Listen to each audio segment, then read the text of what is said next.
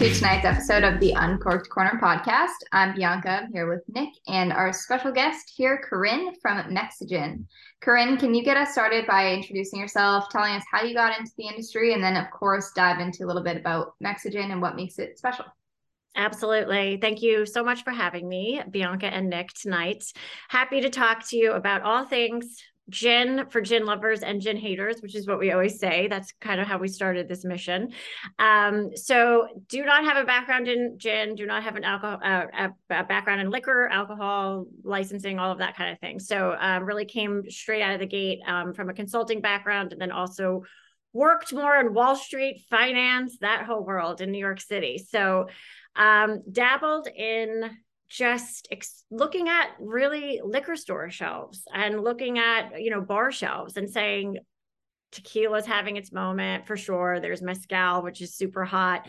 Lots of different types of flavored vodkas, um, a lot going on with rum and buckets and this and that. And we just sort of looked at, my business partner and I just sort of looked at the gin selection and said, Uh, you know, there's some experimentation going on, which is great. And a lot has happened since the pandemic, but um, not as much activity there. So pre-pandemic, uh, my partner and I started just sort of experimenting with flavors. I love to cook. Uh, I love spice. Uh, there's always sort of a uh, bottle of Cholula or Hank's or something nearby. So uh, said, you know, what's happening with, what is gin, right? It's a very almost botanical forward. A lot of the gins go botanical forward. So said, okay, well, why don't we try and take it and heat it up, give it a little bit of a zhuzh and put it in some drinks that may or may not be typical gin drinks. And that's what we did. So lots of trial and error, lots of flavor profile testing later. Uh, we came up with Mexigin, which is literally Mexican spiced gin. So sustainably sourced um, peppers and spices and flavors from Mexico and Latin American regions. And that's how we got to Mexigin. And, um, you know, our goal was really in the beginning, and I hopefully we're accomplished it, is to set out to sort of create a gin that's like a sipper. Um, so, you know, something you can have neat, something you can have on the rocks. Most people do not go to the bar and order, you know, gin straight. Um, so something along those lines, because I do like a scotch or a bourbon or something like that myself, um, as well as something where you could almost kick up the heat in a traditional gin drink. So think like Negroni, but with a little bit of a kick. Um, and then also take it and really kind of rock the world of non-gin drinks. So when you're thinking about a Manhattan or, um, you know, espresso martini, uh, things along those lines. And, and certainly, you know, there, we've kind of really run the gamut here as far as the, you know, how people have been, mixologists particularly have embraced it and have been using it. So that was our goal. Um, our other priority with Mexigin was really to uh, have the heat come, come at you on the back end. So not that sort of Uh, jalapeno forward type burn the lips um, heat, but more of like a slow roll into it. So you kind of get the smooth citrusy notes on the front end, and then you kind of get that, you know, kind of heat on the back end. So that's what we were going for. Um, so I hope you under, uh, you know, you you appreciate that when you're, uh, you appreciate those notes when you're drinking it yourself. So that's, you know, sort of how we came about ex- just creating Mexigin and what our goals were as far as the three-tiered approach. Absolutely. Well, I myself am a whiskey drinker and also añejo tequila, and definitely like to drink my spirits straight. So I'm excited for this. Uh, the first thing that hit me was the color when I looked yes. at it. It is yes. so much darker than any other gin that I've ever seen. So, very amber hue. Yes, for sure. Yep. So, so that hit me. Um, yes. And then also the smell on the nose, it smells great. One question that I had. So being a gin, and one thing I've learned doing this podcast is that gin is a it's a spirit that can be so diverse, and there's so many different gins at different palates. How much of this was borrowed from like kind of a prototypical or, a, you know, a typical gin uh, botanicals, and how much of this doesn't follow that and completely bucks that trend and is a spirit on its own? So uh, for the T T B government formula approval, it has to be fifty-one percent juniper, otherwise it's not gin. Um, so, and if you, I'm sure your very well-educated uh, audience already knows, but I will just bring it up. So vodka, gin is vodka, sort of distilled one more time over with the juniper.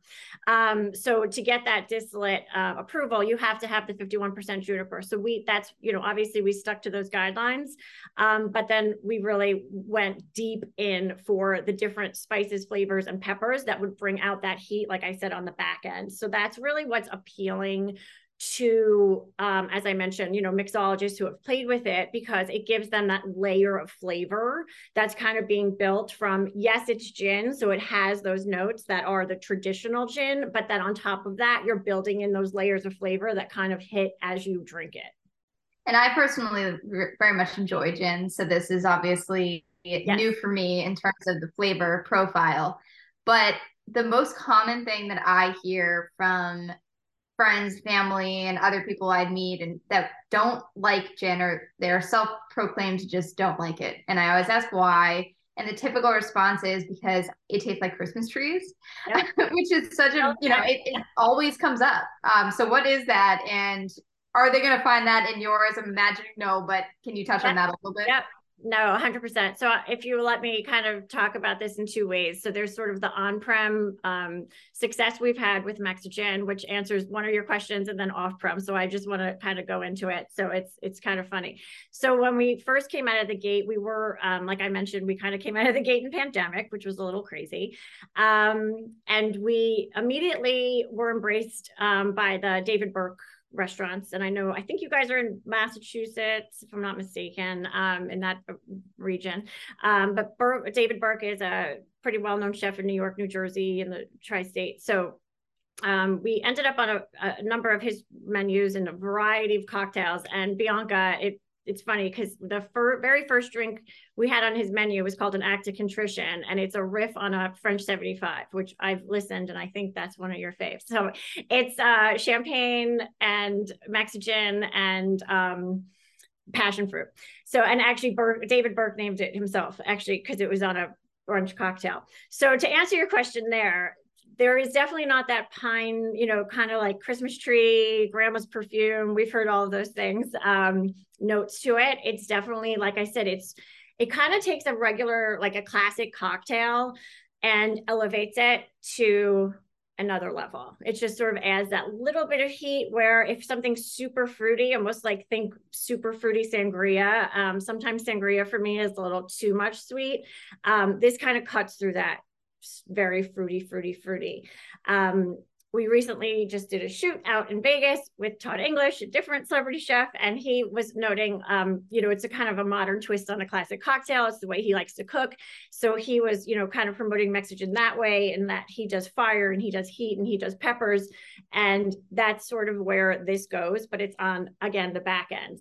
Um, second part of that, like I promised, was the off-prem conversation. So when I first started doing liquor store tastings, I would actually, in fact, not tell anyone that this was mine. I would just act as a, you know, a brand rep, and people would walk in and say, I absolutely hate gin, no gin, no gin. And I would sample with a margarita and people would be like, that's disgusting. You know, it's just a natural inclination. And I totally get it because I probably have done it myself. And by the time they left, they were ordering bottles. They were buying bottles off the shelf, you know, three bottles, two bottles. My son would love this. I'm sending it to, you know, my aunt, my uncle, whatever, uh, my kid in college. So it was a, it was um, definitely a different interpretation of doing the gin thing. And people would walk in and say all of those things. And I literally had someone say, I've always hated gin, but I love this gin. So that was when we knew we were sort of onto something in a in a liquor store where we sold out every single bottle. So it was great, great, great feedback. And I just, uh, I tasted this myself here. So what I first yep. noticed on the tasting, definitely you get that, those botanicals kind of heavy on the front there. It's nice and refreshing, and you do kind of get that freshness off of it. And then in that back end, that spice really does come through on the back yeah. of that tongue and in the throat. But you're right, it's not like an upfront, like, oh my God, my tongue burns type of spice. Now I'm big into spicy food, so I'm going to give that yeah. disclosure. I'm the type of person that someone asks me if something's spicy, I yes. say no, and then they eat it and their head feels like it's going to blow off. But yes. uh, I'm not getting a, like too much spice on it. You're just getting that nice heat off the back heat. Of it. Yeah. Really nice. And yep. that was, yeah. And Nick, that's actually how we started. Was one of the first things we played with was the Manhattan, like a classic Manhattan, because I do like, you know, like yourself, a Scotch, a bourbon. Um, And it was, that was sort of when we were like, wow, this is like some, you know, it was a Manhattan that kind of left you with that little bit of like wanting a little bit more um, for the next sip, because you're like, oh, there's something unexpected there at the end. It doesn't sort of fall off, which sometimes it can. And it just depends on, you know, what you're mixing it with. And trust me, I'm not putting down any other brands in any way, shape, or form. We're fans of all of them, but um, it's just an interesting take to have that little bit of elevated heat. And uh, having this color to it and, you know, having yep. this sort of flavor, one thing that's hitting me. So what is this? What's the process for making this with barrels and things like that? Is this being finished in certain types of barrels or aged for any certain amount of time? No. So that's a big question we get all the time. So it's not, um, it's actually, it's a distinct, a distinct, uh, different process than what you would normally have in an aged barrel. So this is um, a regular distillation process, not aged or in a barrel at all, like as far as that goes for the process of, of maturation. So this is maceration, but not maturation. So it's um, it's a totally, it's just a regular process where we are literally using um, just the gin is being infused with all of these types of, you know, different flavorings. So it's not, it doesn't have to go through an aging process. It's just um, flavored, and the color is completely one hundred percent natural. Everything is natural you see. Um, it's just, it comes from the, it really derives from the different peppers and spices that we're using. It's a, it's a secret recipe. It's the secret, you know, Heinz fifty-seven K F C recipe. And you had mentioned that, you know, obviously you're not putting other brands down. And I look at it from, this is such a great community. And that's why Nick and I love this, is that there's so many different spirits and they all meet different people in different places. And there's really not, you know, you might have a favorite, but for us, it's, we enjoy everything, right? Exactly. Yep. And I love that you can make different cocktails with this. So it's not just like, you know, your, your gin and tonic that you would think, all right, gin, gin and tonic, French seventy-five, you know, there's, there's those couple of cocktails that are really well known. This, you can kind of put in a lot of different things, and I love that. And I made the New York Sour before this, and it was really, really good. Um, my husband stole it. He's up there with it now. But that was delicious. Um, and you had sent us some great cocktails that were, you know, I would never have thought to put gin, like the typical gin, in those. Uh, so I just wanted to say that it, it definitely is unique in that way. And I think it's a, a really good flavor profile for people who maybe are between a couple of different types of spirits. You know, maybe they don't love a whiskey, maybe they don't love a gin, but this is kind of like a really cool hybrid, I think, in the terms yes. of flavors that you have. Thank you so much. Thank you for saying that. It definitely is. Um, a hybrid's a great word for it, because it's really people who love gin. We did a gin club, um, you know, sort of a gin tasting in New York City, which is pretty critical as far as, you know, people's taste and things like that go. And um, everybody there embraced it, loved it. We did get pushback on the botanicals, I'm not going to lie.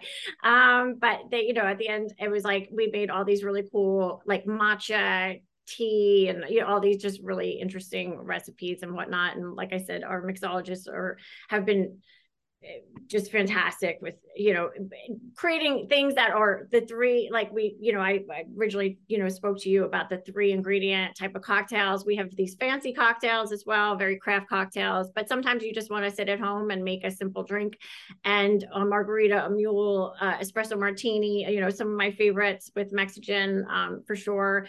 Um, and I think that's what this does. You know, it kind of gives you that, you know, flexibility to add it to a lot of cocktails that are just classics, um, and you can enjoy it in a wide variety of ways. We even smoke it, so that's even more fun. Smoked gin, it's it's a thing.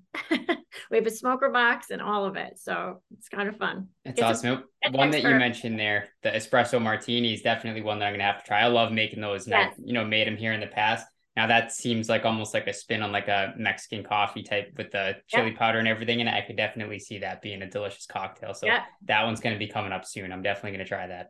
Excellent. That's one of my favorites. And then I, we're, I'm in Florida currently. So we're just starting that like season down here. I know like that's the thing, but um, so there's a beach Negroni recipe out there on Instagram. Um, you should definitely try that too. And maybe it's off season a little bit, but when it gets a little warmer, um, it's a take on a, it's a riff on a regular Negroni. It just has pamplemousse in it with grapefruit, Aperol, and equal parts Mexican pamplemousse and Aperol. And I, I give uh, Chicologists, Rachel Robbins, who is one of our, um, our Mex- Mexigin mixologist. Um, she has created that one, and it's fantastic as well. So try that one when it's maybe a little bit warmer, or maybe when you reminisce for warmer days, you can. It's thirty-five not... here right now. So we're going to, we got some time before we have that.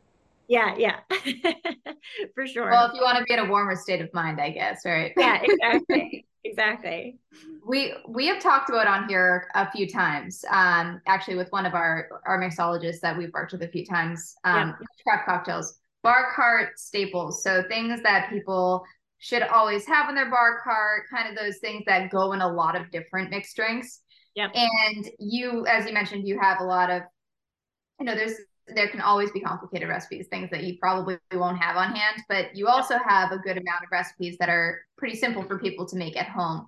Yep. Can you give us an example of what one of those kind of bar cart staple recipes might be if I was to go buy this tomorrow without yep. having to um, break the bank on a whole bunch of different ingredients? Sure. Absolutely. I mean, it's actually funny because when we, again, when we first started this, we were working with what we had. So it was, you know, sort of open the fridge and, and go, and does this work? You know, it was just sort of like, okay, we like it neat. We like it on the rocks. The next step is, does it work with ginger ale? So I always joke, it's like the Mexican ginger ale, because it just is a natural, it's like an easier way to kind of whip up a mule if you don't even have ginger beer. And I actually, I conveniently have a mule here, but I, um, it's, but the, I'm just really, even if you don't have ginger beer, like a little lime, which some people have, most people have, you know, kind of lying around, and like ginger ale and the, and the Mexigin gives it like an extra little kick.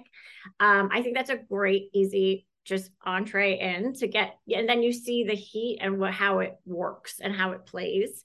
Um, so that definitely is one that comes to mind. Another one is bizarrely, um, a White Russian, which is sort of like an older drink, um, but with like the Kahlua and the milk and the kick of Mexigin. Like I always say, like it's a great drink for like, it's like refreshing, like almost like end of night type of drink. It's the opposite almost, Nick, of an espresso martini, but it has that like cooling factor.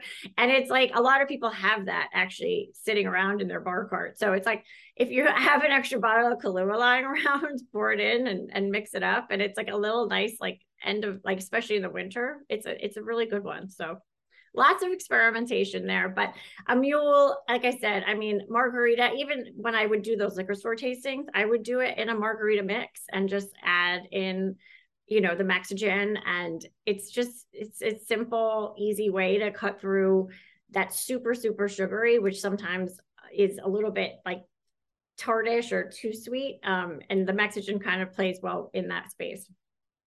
And to piggyback off that, one of my favorite simple cocktails that I really just uh, keyed into this year was ranch water.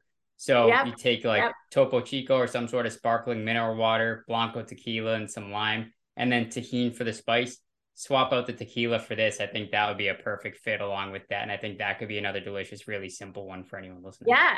And I mean, even just simple, like pineapple juice, um, grapefruit juice, like all of those types of like anything you have that's like around, you know, lying around that's a, like sweet flavor. I mean, what another one of my favorites is, a, it's called a Mexican sunset, and it's like a puree of raspberries, and it's delicious. Like it just, it works in that very kind of whatever you have lying around, puree it up and throw in the, you know, gin, and you have a cocktail. So throw it on ice, or it's, it's really, really, it's good with all of that type of thing. So agreed.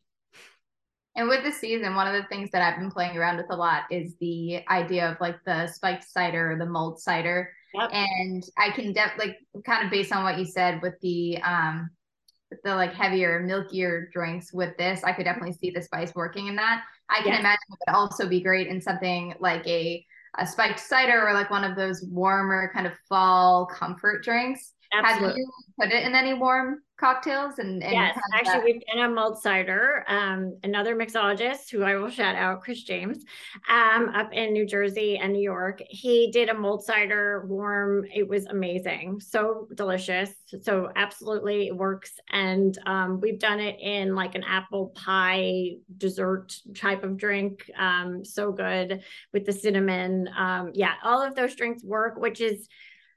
again, like part of what we were trying to accomplish with Mexigin was, you know, people think gin, traditionally, it's like, okay, gin and tonic ends in Labor Day or like white pants, right? Like it's sort of like the connotation, um, but it's like bringing it year round and making it that gin by the fireplace, gin at a steakhouse, gin like just as a sipper, and also to your point, one hundred percent fall cocktails, winter cocktails, um, just something that can be year round. So one, one hundred percent you're on point with all of those things. But then again, like the fun, you know, sort of fruity ones, but the fall and winter malt ciders, um, anything that's, I mean, I love the fall. So I totally embrace all those drinks. So one hundred percent.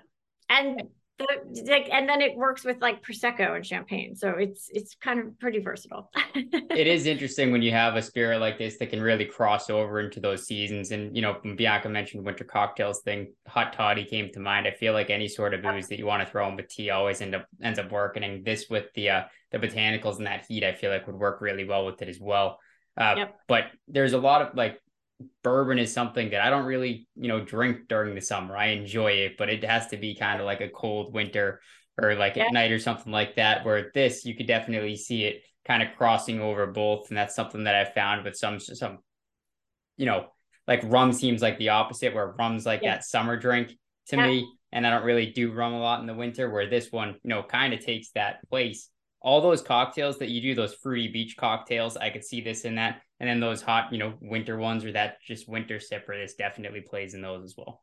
Yeah, for sure. For sure. Hot toddy is a great one too. I mean, we had the gin and tonic we did with the matcha tea. So kind of the riff on like the hot toddy um, with the tea and, I, you know, that whole, you know, when you have a, what is it, whatever ails you, that's, you know, sort of what you, your go-to, the go-to. Yeah, for sure. It's a, yeah, I mean, it, there's a lot of, a lot of room for experimentation. For I mean, people come up to me and they'll say, or they'll send me a you know D M on Instagram or whatever, and and they'll say, I just tried it with. Have you ever tried it like this? And it's like all these really cool recipes. So I'm I'm really open for that too for your audience. You know, um, any recommendations, questions, uh, suggestions? Happy to to take them all on and make them. Yeah, and bouncing back to your intro, uh, you you know you didn't necessarily have like the spirits education, or you kind of went through and, and learned everything young and kind of have been working in it for years, right? So what has it been like to break into the spirit space, having not really had the experience that a lot of other, yeah. especially these big brands, you know, they have? Yes. It's it's eye-opening is the word I'd use. Um, it's an ex it's an experience. It certainly is. And actually, to parlay, it's a great question, because I am currently in the process of actually building a consulting business off of this. So for, again, your audience who may be listening and interested in learning a li little bit more of the business side of the world, um, I have been, you know, kind of building this business myself. So to break into the business, it's very, it's an entire education. Um, I feel like you can almost like major in it in college. Like there's so much to learn between the state and the federal and the state by state regulations and the T T B. And, you know, I'll just use this as an example. This is different than this, that's different than the formula, that's different than the label. Like every single piece of component of this is completely different as far as getting approvals and all of that. So it's definitely an education. Um, and it's definitely something that's, it requires a lot of time, knowledge. You know, I, the pandemic was labor, it was, you know, horrendous for a lot, you know, everyone really. Um, but the only good things that came out of it, I guess, was being able to really kind of dive in and just like immerse myself in the space of, you know, kind of the law and and knowing exactly what goes into all of it, um, the behind the scenes. So that was the good part of, of, of you know, kind of just having extra time. Um, but I am actually parlaying this into a business of some sort. So I'm, I'm consulting and I'm trying to help. I've been approached by numerous people to sort of start um, their own brands and, you know, kind of sign an N D A. And I'm definitely not in the business of stealing anyone's ideas, but um, have, you know, kind of lending an ear or helping them to however, you know, a degree that if they have questions, if they want to bounce ideas off of me, I would, I definitely have learned lessons along the way. Um, so happy to talk to anybody who's interested in kind of starting their own in their own world, because it is it's a lot. And, um, you know, it's, it's especially not coming from a background of, you know, my family owned a distillery or anything like that. Um, you know, I, I definitely, there's things I would do again differently. There's things that I've learned along the way. Um, it's, it's a very, very well-connected, people all kind of know each other in this world. So to break in is, it's, it's a little bit of a, of a challenge. So I definitely, you know, I definitely think it's, it's, it has a lot of, there's a lot of benefits, but it's, diff, it's a, it's a, it's an interesting, difficult world as well. So oh. there's good days and bad days, like anything else. How long did it take from the first, the origination of the idea to the first time that a bottle actually hit like a store shelf or a bar or restaurant shelf? It was a couple of years. It's a, it, with the trial and error, the flavor is, you know, really the juice, um, as they say. It's, it takes a bit to get to that sort of, this is it, nailed it place of this is, you know, kind of what you're vision is, then you kind of play with it, and then it's like, okay, now we have to replicate it. That's the hard part. Replicate it so it can sit on shelves for who knows, you know, like it has to sit in a palette. So it can't just be something that works for the next thirty days. It has to be replicated to the point where it has shelf life. So was there like a uh like a scientific method that you use here? Were you taking notes? Do you have a certain batch numbers before you finally got the number one? There was some like back of the napkin stuff happening for sure. Yeah. Yeah. We had, uh, we recently had Jackie Summers from Sorella Curran. He was telling us, yep. He knows the number. It was like number six hundred twenty-four right. was the yeah. batch that it took him. You're just it, toiling away in his kitchen. Absolutely. And what happens along the way is you go, that's not it, but that's really good. And that's like, put that on the back. Like, what was that? Like, that was good. It's not it, but it's delicious. That's for version two. You're going to spin that yeah, into exactly. something else. There you go. A couple lines down the, down the line. Exactly. Yep. For sure. Expand the portfolio. Keep that in the back burner. Yeah. And the whole label process, it's another thing. So just a quick funny story. The label... Um, I had brought like a mock-up type of bottle to like a tail, a Chris Stapleton tailgate. And uh, I had people coming up to me like, do you have that in a t-shirt? Can I get a tattoo of it? And I was like, okay, that's a winner. So we'll put that away. Like the label's good. So it was just, it's all this fun stuff. That, that is the fun part of like experimentation and getting people's feedback. And there's a lot that goes behind the scenes of just getting to where the bottle is like, oh, there it is. It's, it's in, you know, you get your first shipment and you're like, oh my God, there it is in real life. Yeah. It's a, that is the fun. I mean, you know, you've made it when someone wants to tattoo your label on yeah. your arm. So. Exactly. Exactly. That's always a good thing. Yep. You mentioned that you're in Florida. So where can we yes. find Mexigin now? Are you um, nationwide or are you still very local to the East Coast? So we're local to the East Coast right now. We started, like I said, in New York, New Jersey, um, and we're just opening the Florida market as we speak. Um, but we're in talks to expand that distribution, but we're available in forty-five states through our e-commerce site. So that's the good news. So through Passion Spirits, we are available to forty-five states currently, and we're in talks to be distributed, um, you know, obviously across the entire nation. Um, Ironically, the Philippines is the number one gin drinking country country in the world, which is bizarre, um, but not bizarre, but it's just sort of funny because most people do not associate, you know, sort of like the Philippines with gin drinking. It's like forty-three percent, I think, of the population of, of the of the entire gin intake. Um, so we'd love to go global is the point. Um, but right now we are pretty much concentrated in the East Coast, and then looking to go national from distribution perspective. But if your, you know, fan base wants to try a bottle, we are available almost everywhere in the country at the moment. Awesome. Well, we're so glad you joined us tonight. We definitely had a great time trying this out. We're going to make some more cocktails out of this, and we'll be Excellent. posting them on Instagram. So you'll see those. Definitely experimenting with that hot toddy and the espresso martini for sure. So again, thank you. Uh, we'll definitely be sharing this out there. So we'll share this and you'll be able to, uh, follow up, but thank Excellent. you for joining us again tonight. Uh, cheers. Thank cheers. you. Cheers. Thanks so much, guys.